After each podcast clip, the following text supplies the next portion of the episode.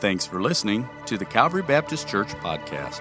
For more information, check us out at cbctaylorville.com. Join us now as Pastor Steve delivers this week's message. That song, I don't have all the statistics, but I would say that it's probably the most famous Christian hymn of all time. I, I know for a fact. You can turn the lights on if you would so we can see faces.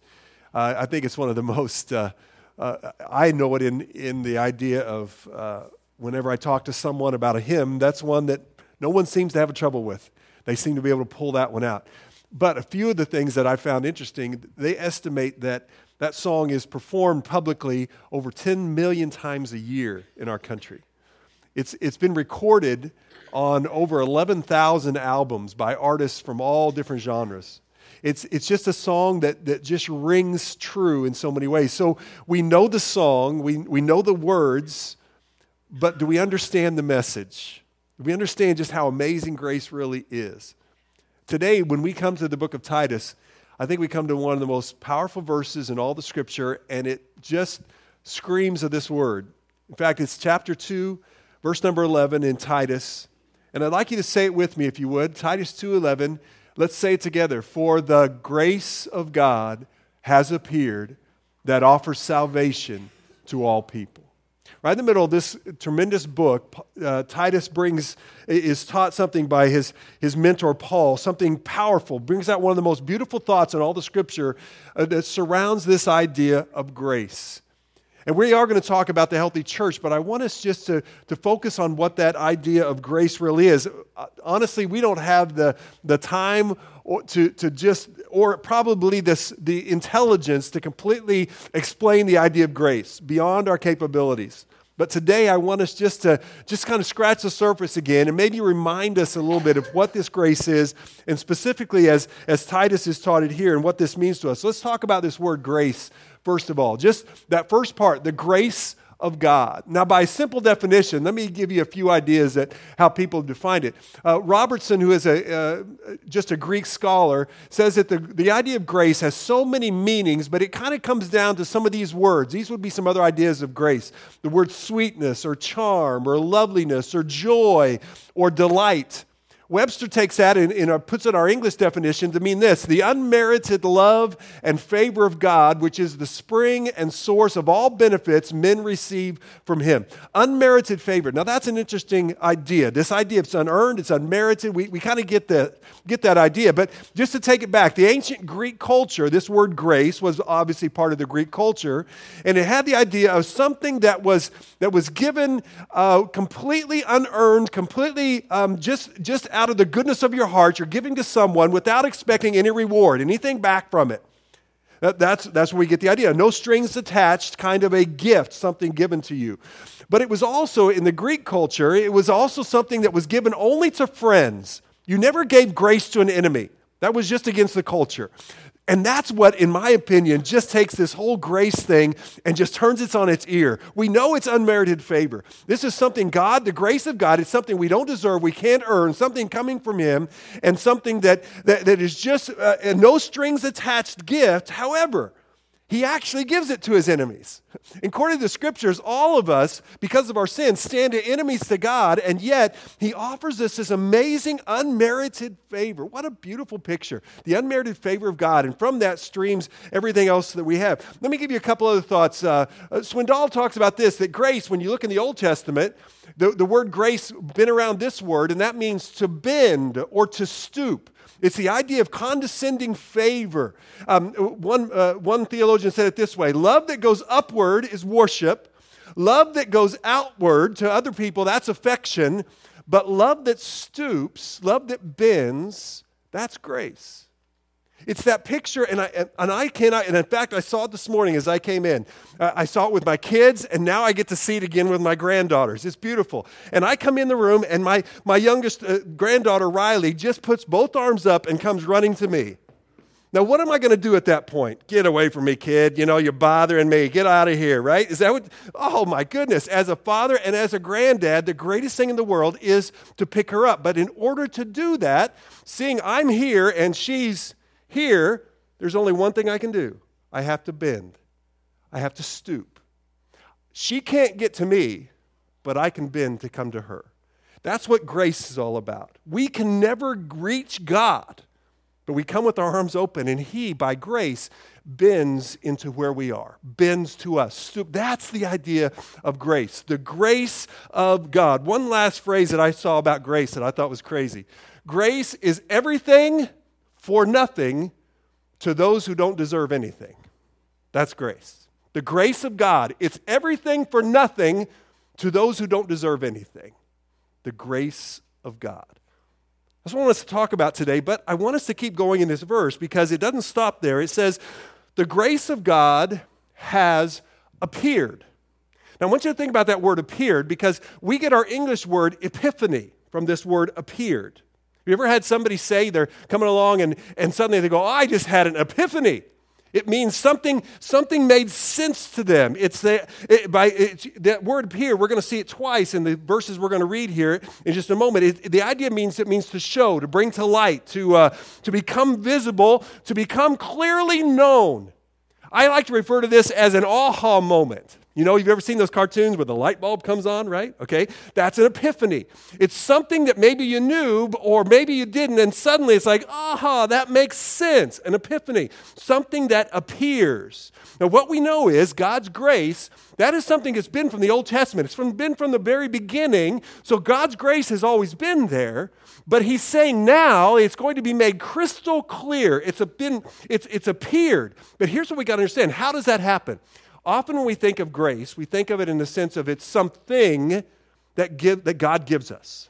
But here's what I want you to grab. This verse kind of points it out to us that truly, in its true essence, grace is not a thing, grace is a someone. Grace is a person.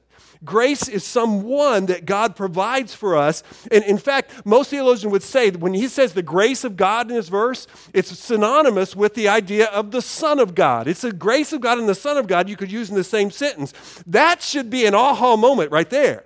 Just the idea that when you think of grace, you're thinking of Jesus. When you're thinking of, of grace, God is saying that my grace has appeared to you. It's been made clear to you. Well, how did you do that, God? I sent you my son. That is the picture, of, that is the, the ultimate appearance, the manifestation of God's grace is in the person of his son, Jesus Christ. Listen to how John introduced Jesus. John chapter number 1, verse number 14. The word became flesh. That's Jesus. He came into our world. He made his dwelling among us. We have seen his glory, the glory of the one and the only Son who came from the Father. But notice the last phrase full of what? grace and truth. When you see Jesus, you see the grace of God that has appeared. When you read about Jesus, what you're reading about is God's grace being put into to human form. And what's so intriguing, Jesus, in the writings we have, never used the word grace. In his teaching, he never used the word grace, and yet he became the living example of grace. If you remember the story, John chapter number eight, uh, one of the greatest examples I think of it was a woman who was caught in adultery, right? And, and, they, and she would deserve to be, to be killed for her sin according to the law. They brought her, they threw her at Jesus' feet, and they said, Now, you take it, you know what should be, do this, condemn her. She should die. And through that whole story, what Jesus' famous words were, okay, whichever one of you here is without sin, you, you throw the first stone, right? Well, stones dropped all around, they walked away and he said, Neither do I condemn you. Go and sin no more. That's grace. That's someone that stooped down to someone who deserved condemnation and offered something alternative. And that was grace. That was his forgiveness. That was what that's that's the idea of grace. So when you see grace, you're seeing Jesus. Look how Paul put it to his friend Timothy. First uh, 2 Timothy chapter 1, he said this, "The grace was given us in Christ Jesus before the beginning of time, but here's our word, but now it has been revealed. The epiphany has happened through the appearing of our savior Christ Jesus." Who has destroyed death and has brought life and immortality to light through the gospel. We can't use the word grace without thinking of Jesus. Jesus is the picture, Jesus is the appearance. Jesus is grace come into human form given to us, and it was shown the biggest example of grace is that he died for our sins, was buried, and rose again so that we could have eternal life. That's God stooping, not only just stooping into where we are, but actually giving us a chance to come to him. That's grace. The grace of God is the person of Jesus Christ. So let's go back to our opening verse again, verse number 11. For the grace of God has appeared that offers salvation to all people. We, we want to talk about that word, that, that idea, but remember, we're talking about Paul is teaching Titus this in the response of how to have a to, to bring health to his church, to bring health to the people. We're talking about a, a church that needs to grow and to, needs to, to, to continue to take steps, and there are things they're doing right, there are things that need to be challenged. We're talking about a healthy church, and here's my challenge for you today that the, the pathway to wellness for a healthy church is God's grace. In order for us to know what it truly is to be healthy, we're going to have to understand how grace fits into all that. That the grace of God is the key to us having wellness, ongoing health. Now, see, it's one thing to know you need to be healthy. It's one thing to identify, well, that's healthy and that's not healthy, and that would help me. It's a one thing to know all that and maybe even get it started. It's another thing to actually establish a lifestyle of health, a lifestyle of wellness. And the, some of you know that in your life. It's one thing to go through a phase where you're, you know, you throw out all the meat, you eat only veggies or you, you don't eat any carbs anymore. And you, you, you understand there's a time and period, but it's another thing to completely change the way that you do life to, for wellness sake, right? And that's what we're talking about. And grace is what makes that happen. Gary Goatley reminded me last night, we were talking, and he, he had a friend that when he taught him, whenever someone would come to you, especially in church, and they say, Hey, how are you doing? Instead of saying, I'm fine, what do you say, Gary? I'm learning and growing. Learning and growing. What a great response. How are you doing? I'm learning and growing. Because that's it. You see, we're in this life, in the, in the, the church, we're, we're healthy, but we, we're, we're not there yet. So we're, we're learning and growing. We're establishing a lifestyle of health. And the way that we get there is because the grace of God has appeared. And that grace is what makes all of this possible. Let me read a, a, couple of verses. We're going to go. Let's go to verse number 12. We, have read verse 11. Read verse 12 through, uh, with me, and he says this this grace, it teaches us to say no to ungodliness and worldly passions, to live self controlled, upright, and godly lives in this present age, while we wait for the blessed hope, the appearing of the glory of our great God and Savior, Jesus Christ who gave himself for us to redeem us from all wickedness and to purify for himself a people that are his very own, eager to do what is good. And then he summarizes this whole chapter, uh, what he, we've been looking the last couple of weeks, with these last words. Look at verse number 15. He says, These then are the things you should teach these are the things that, that, that you, should, you should know and you should teach. And, he, and then he goes on to say and, and rebuke encourage rebuke with all authority. Do not let anyone despise you. He said titus don't let anybody get in your face. Don't let anybody intimidate you. These are what's important. The way that you live a life that is that, that shows jesus this is critical titus. Don't let anyone change what needs to be said. And so as a church a healthy church this is what we need to know. Let no one take away from the fact that this is how God has shown us. In fact, if you go back to chapter 2, verse 1, remember how he started this chapter. He said, You, however, Titus, must teach what is appropriate for sound doctrine. In other words, he's saying, See that the truth matches the way you live. Teach your people to practice what they preach to practice what you preach, to practice what truth says, to put in, to make sure that, that what you're learning is also what's being lived out in life, that it's, it's something that's truly changing you, and then, verse number 10, he has a special motivation for this. He says this so that in every way they will make the teaching about God our Savior attractive. You see, he says, teach what's appropriate, practice what you preach, so that those around you will, will literally, it, it, means to adorn God, they will actually see the benefit, the attractiveness of who God is and what He has done. Church, that's where I want us to go to today. We're talking about the health of a church. Why is it so important why is it so important that we live this life, we practice what we preach, that we do what the Bible says? Why is it so important that God's name is made attractive? Well, let me give you a couple answers to that. You may know, but let me give you this one. Number one is this because the message of grace is that incredible. If we if we understand how what grace does, not only what it did for us, what it'll do for others, but yet we allow our lives to be lived as if it really doesn't matter, we have done such a disservice to what grace truly is and what it has done. I want you to think with me how incredible this idea of grace is and the incredible opportunity not only we have as, as believers, but what others who don't know Christ, the, the importance of what grace is. Read this verse again, the, verse number 11 the grace of God has appeared, and notice this last phrase that offers salvation to all people. Now let's stop there and think about just just kind of mull that over in your head for a minute. The grace of God, the stooping love of God who, who comes into the it has appeared and he offers salvation through that grace to all people. Think about that. He's saying that all people can be saved. He's saying that no matter who you are, and in the context, remember, if you remember, we were here last week, it, whether you're man or woman, whether you're old or young, whether you're slave or free, would even further the context from chapter one, and he would say, whether you're Jew or Gentile, he's saying it doesn't matter who you are, all people, all people are given this incredible offer of salvation. I, I think we can also add from what we're learning is it's not only who you are, no matter what you've done. God offers to all people this gift of grace. He stoops into your world and offers this amazing to all people who you are, no matter who you are, no matter what you you can't out sin God's grace. Please remember that. You can't out sin what God's grace can do and what, how He can come in and change the situation. That is how He offers salvation to all people. Now, let me, as He further expands this, go back to something. Verse number 10, the end of the verse, it says this The teaching about God our Savior. That's what to make attractive, okay? That's the but notice those last three words about God our Savior. If you go down to verse number 13, look at how what he says.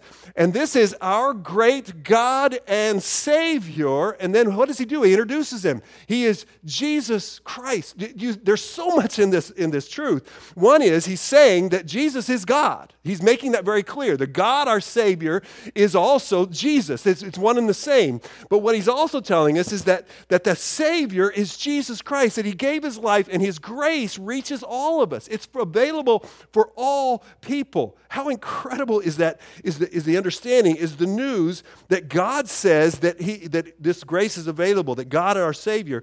But verse number 14, he expands it just a little bit further and he says, This Jesus Christ who gave himself for us to redeem us from all wickedness.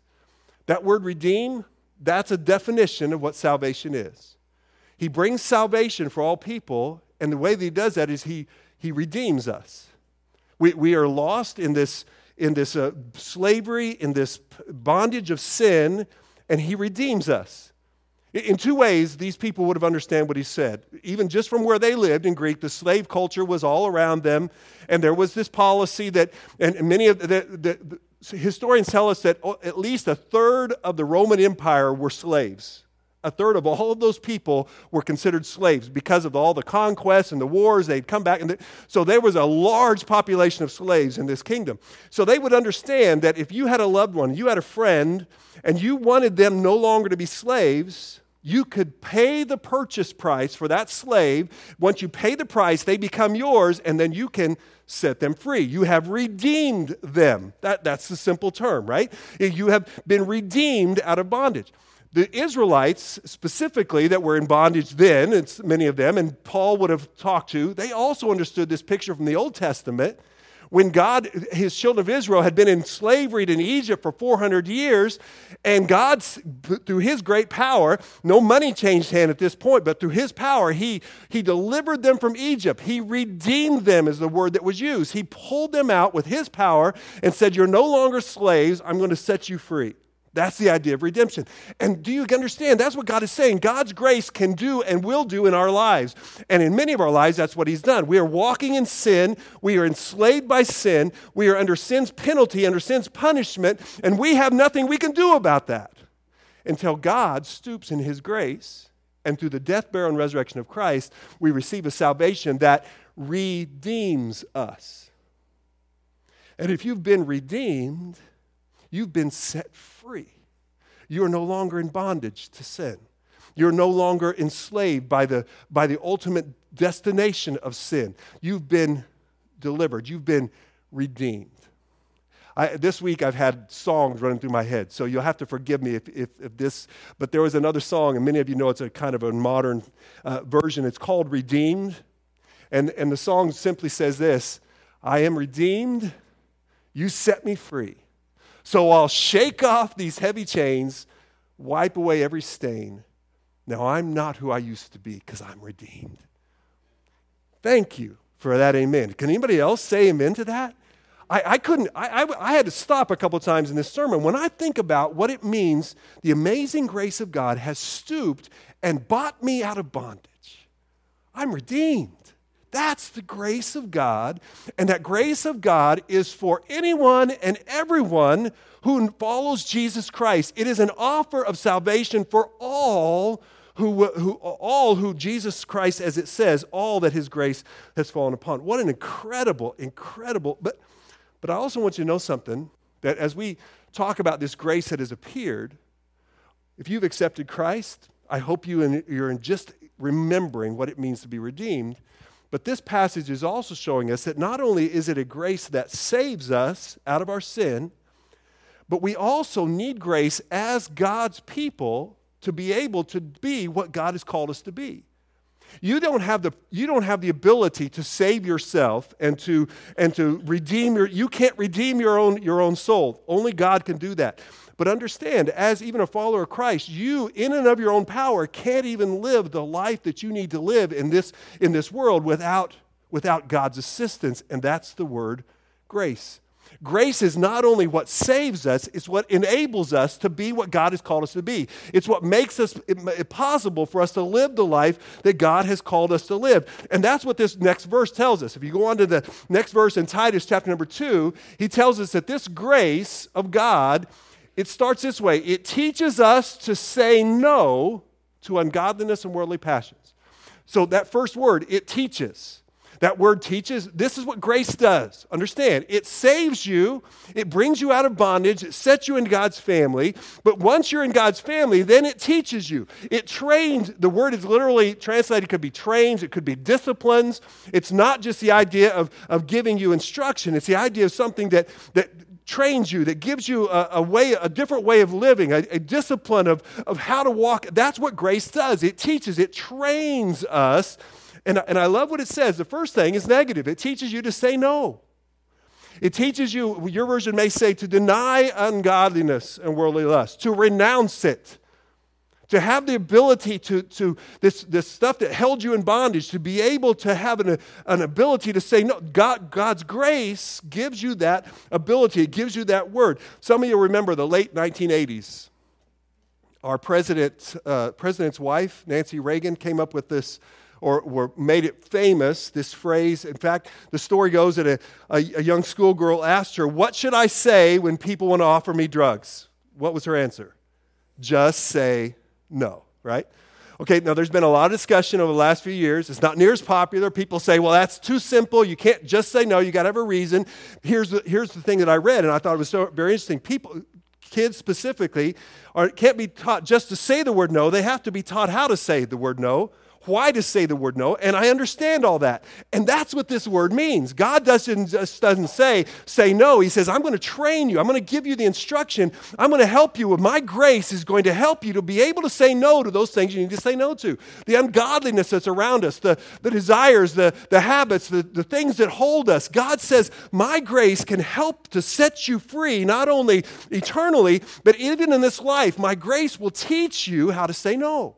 It's going to teach you how to, how to, to, to renounce, to reject the things that, that hold you back. But it doesn't stop there. And he goes on to say it not only teaches us to say no to ungodliness and worldly lust, and it also teaches us to live self controlled, upright, and godly lives in this present age. It teaches you to say no and it teaches you how to live. That's grace. Are you understanding? Grace is more than just a nice word of, for love. It is a word that not only saves you from your sin, redeems you from bondage, and then, as a follower of Christ, teaches you how to, how to actually navigate this life, to say no to things you need to say no to, and how to live self controlled, how to live with, with uh, the, this idea of how to live upright, how to live godly, how to do what grace is what makes that happen. God's grace in the form of Jesus, who gives you not only the, the, the, uh, uh, the understanding, but also the ability to do what he has called you to do. And, and notice this next verse as it describes it, verse 14. Go back, I'm sorry. Who gave himself for us to redeem us, that's Jesus, and to purify for himself a peculiar people. I, I like, I just use that. I love that. That's a, that's a translation says peculiar people. And I threw it in because yeah, we are kind of peculiar. It kind of describes us some days, doesn't it? If you don't believe me, look at that person right next to you, and you'll, I, it's, a, it's case in point, right? Peculiar, you're unique, right? It's the idea, but, but it, that, that word is not quite what that means. It actually means the next phrase. Peculiar people, that means people that are his very own. They are uniquely God's. God's grace has redeemed us. And now, as He's teaching us to say no and how to live, it actually purifies us as His own people. It sets us apart. It makes it possible for people to know you're a follower of God. It sets us apart as not, not peculiar, although some would say that. It sets us apart as this is God's people. And look at the last phrase eager to do what is good. That means you, you're not doing good because mom's going to smack you if you don't. Although she probably will, but that's not the full motivation. You're not doing good because you have to or you're checking off your list. You're doing good because you're eager, because God's grace is changing you from the inside out. God's grace saves us. It's appeared to all people, and it teaches us to, to deny, to say no, but also to live. Adrian Rogers, uh, the late pastor, phenomenal speaker, said this. By his definition, or by one of his favorite definitions of grace, it's this it's both the desire and the ability to do the will of God. That's grace. It gives you, not only saves you, it gives you the desire to follow God and then gives you actually the ability to do what your desire says. That's grace, folks. It's this idea of God stooping into our world, giving us exactly what we need in ways that we do not deserve. So understand, for someone to say, well, I'm too bad to be saved, they don't understand God's grace. They, they just don't understand how big, how amazing God's grace really is. But Christians, for any one of us to say, I just can't live this life the way God wants me to, you too do not understand grace. Because God says, My grace that saved you is a grace that if you will allow it, it will teach you it will enable you to live a life eager to do that which is good. So, so let's review. We have a saving grace. It's a grace that has appeared to all people. It's, it's, a, it's an offer for all. It's God's grace come in the form of Jesus. It saves us from our sins, and it enables us to live the life that God has called us to live. That's, that's why it's so important that we live a life that that shows the world, that uh, makes God's word attractive, because this message is too special to be seen in anything else than just the most incredible message of all. But let me give you one other thought. It's so important that we share this message in attractive form because the need for grace is universal.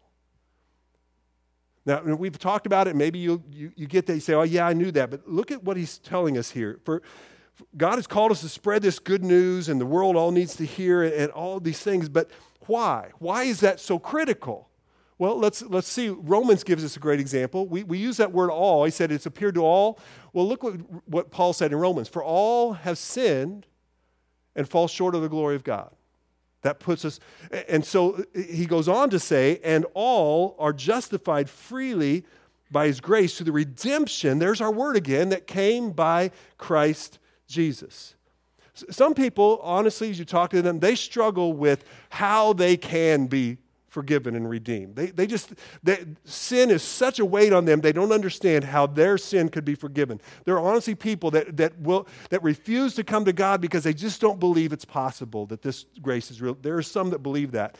But on the other hand, there are many who don't really understand why they need this so badly they get into this comparison thing, and that's what our world does. It compares, I compare my life to someone else's life, And at some days, that means that I'm, I'm a lot better off than him, right? I'm, I'm not down that road like he is. And then there's some days when we think, oh, I could never live up to how he lives up. I could never be good enough. Like, if, if I have to be that, I could never be. And God never made it that way. That's, that's the world, that's religion. Here's what God says All of you have sinned, all of us have come short of God's glory all of you at some point have, have walked away, have defiled the, the, the, truth of God, but all of us can be justified freely by the redemption that comes to Jesus Christ. It's an all uh, opportunity, an all offer. It's the idea that all of us need it and all of us can re- receive it from, from what God said. But, but that brings us to the question that, you know, sometimes even in, in our Christian life, we get really frustrated because I, I, know that this grace is available and I should be living differently. And, and, and I, I, I, man, I hate the things that I do and I fall off of the, the truck in this direction. And I'm reminded of Paul in a moment of transparency in Romans chapter 7. Paul talks about how that there are days that he just does the things that he knows he shouldn't do and he doesn't get done the things that he knows he should get done. And he talks about this struggle. And he actually, at the end of the chapter, said this, and who will rescue me? And his answer is, my Lord and Savior, Jesus Christ. See, Christians, we have the same, we have the same uh, responsibility, the same opportunity to receive grace we say that saved us, but now we need this, this grace to help us, this grace to, to give us strength when we're weak, to give us help whenever we're tempted, to get us through whatever, to, to teach us, to enable us. We need this grace. That's why Paul said, 2 Corinthians 12, 9, he, the, the, the word of the Lord said to him, My grace is sufficient for you. He said that my power is made perfect in weakness. You can have perfect in weakness. How? Through His grace. It's sufficient. It's all that we need, Christians. It's what will help us do what, what God has called us to do. The obvious point is every one of us need God's grace. Whatever side of faith that you're on, if you've not yet accepted Christ as Savior, you're lost in your sins and you need God's grace. Every one of us. But if you've accepted Christ as Savior, you need God's grace to be able just to motivate, to, to walk through this life. You need His grace. But the question is so, how does that happen? Where, where do we, how do we appropriate this kind of grace? Let me give you a couple thoughts. One of the first things that you're going to notice in the scripture is grace comes to those who are humble, those who recognize that they need it those that understand that this is something that, that, that is what I need. Here's what James 4, chapter 6 says. But he, God, gives more grace. Therefore, he says, God opposes the proud, but he gives grace to the who? To the humble.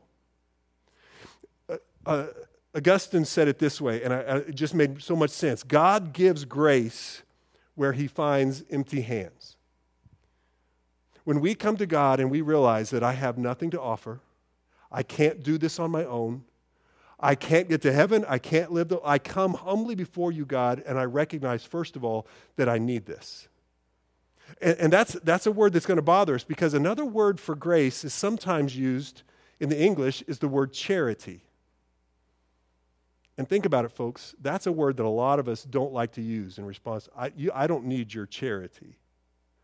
When someone tries to give us something and our first response is, no, come on, I, I, don't need that. I can take care of myself. Charity is sometimes a bad word for us. People don't like it. it can't, nothing can be free. There's got to be strings attached. I don't need your charity. Whatever it is you think of charity. So sometimes people struggle with grace, whether you're saved or not, because you want to say you can do it yourself.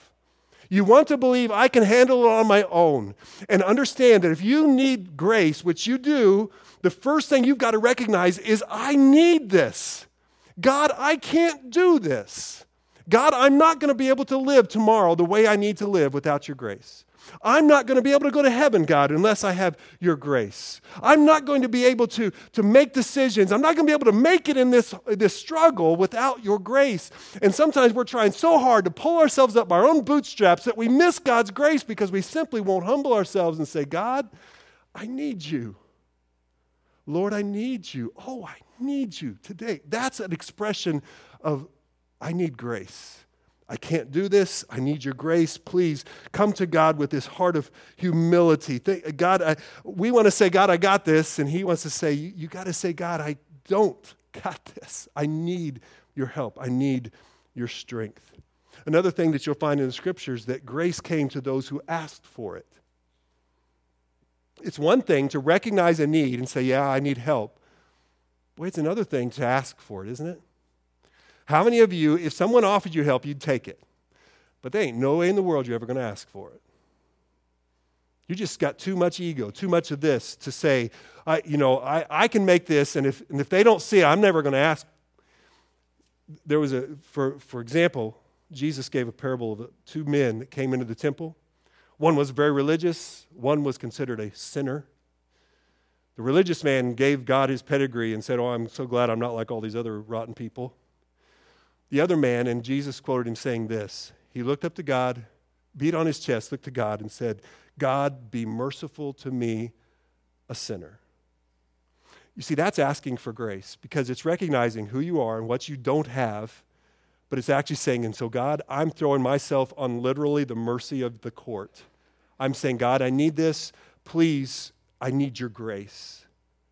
And when we come to this same, this same lot in life, if you accepted God's grace for salvation, fantastic. And, but if not, here's what God tells through Paul, Romans chapter 9, that we have to confess with our mouth that Jesus is Lord, believing in our heart that God is raising from the dead. There's that idea of recognizing your need and then calling out to the one who can do anything about it. God, I need your grace. But followers of Christ, I just want to encourage you today. You can't do this on your own, but you can do this. You can do this through the grace that God has. But can I just remind you that not only do you have to recognize I'm weak, one of the best things to do is just to say, God, I need your help. Listen to how he says how powerful this is. Hebrews chapter number 4, verse number 16. Christians, here it is. Let us then approach God's throne of what? Grace. Wow. I love that. It wasn't a throne of judgment, throne of condemnation, it's a throne of grace. God is on his throne. He is but for us of his followers, it's a throne of grace. It's a throne of God willing to hear us. And he says we can approach it with confidence. And so why? So that we may receive mercy and find grace to help us in our time of need. Christians, I don't know what you've been through this week. I don't know what you're going through. I don't know what you're facing. But there is a God, the same God who saved you, his grace bent down and gave you eternal life, is the same God who wants to strengthen you and help you. His throne of grace is open for business, and he's asking you to come boldly, come with confidence, asking for the grace that you need to get through this life. There's one thing, though, as we wrap this up today. I want, I want to grab this. Verse number 13 it's a, it's a beautiful verse, and it, it's kind of sandwiched in between these two ideas of grace. Kind of like a, a lot of meat between two slices of bread, or maybe it's the frosting between two chocolate cookies and an Oreo. I, am not sure how you want to look at it, but it's a beautiful verse, but it helps us understand even more how this whole idea of what God is doing helps us to be what He's called us to be, to be healthy, to be what. And, and listen to this verse. Why, he says, you, you, He's teaching us to say no, He's training us to do what's right while we wait for the blessed hope, the, the appearing of the glory of our great God and Savior, Jesus Christ. There's that second, that second time the word appearing is used. You see, the first time the word appearing was used when Jesus came into this earth. When Jesus appeared and he came in the form of a baby, he grew up and he lived and he taught and he healed, and then ultimately he died for our sins and rose again. That was the first time he appeared. That's when grace appeared in bodily form. But now, this verse is talking about something that hasn't happened yet. It's talking about the fact that Jesus did come and he appeared and he made grace known. But Jesus is coming again. He told his disciples right before he left, he said, If I leave you, I will come back and get you. I will come back. So Jesus said, I am coming. And so what Paul is saying is in the middle of this, this grace that we know that we receive from God, he said, but we do all of this, he's teaching us while we are waiting for the blessed hope. This blessed hope, the first time it was when the grace of God has appeared. Now the glory of God will appear in the form of Jesus Christ. Jesus is coming again. Folks, if, if through this passage, if there's not something that has not excited you as a Christian, then you haven't been listening. We have grace that has saved us, we have grace that, that helps us, and one day we're going to see Jesus face to face because he's coming again. Holy cow, this is amazing, folks. This is an incredible passage. Look what he says. We're waiting for a blessed hope. Now, that word hope, it's not like, you know, wishful thinking.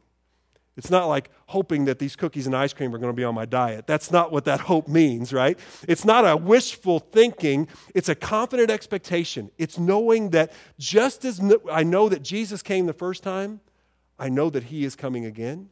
And when he comes and his glory, everything that, that we know is when he appears again, when he comes to light again, when that epiphany shines again, and that's Jesus coming back to, to receive us, to get us, he says, the glory of God, the great God and Savior Jesus Christ appears, everything changes.